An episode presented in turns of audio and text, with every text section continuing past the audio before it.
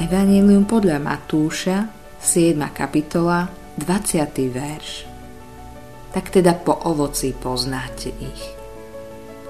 Si učeníkom Ježiša Krista? To, že niekto je kresťanom, ešte nemusí znamenať, že je aj učeníkom.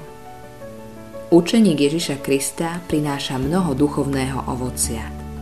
Ježiš povedal, tým sa oslavuje môj Otec, keď prinášate veľa ovocia a stanete sa mi učeníkmi.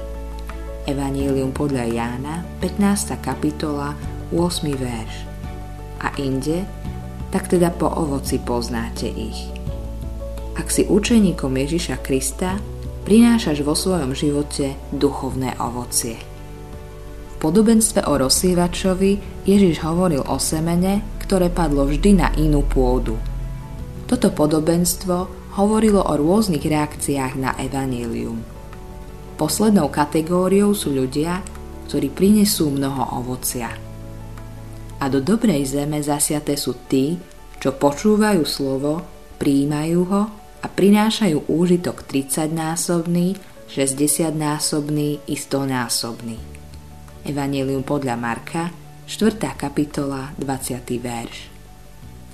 Tí, ktorí duchovne vytrvajú, príjmajú túto pravdu a prinášajú duchovné ovocie. Ovocie prinášame napríklad chválou a uctievaním Boha. List Židom hovorí Skrze Neho teda vždy prinášajme Bohu obeď chvály, to jest ovocie pier vyznávajúcich Jeho meno. 13. kapitola, 15. verš Oslavou Boha prinášame duchovné ovocie – naše slova sú tiež určitým typom ovocia nášho života.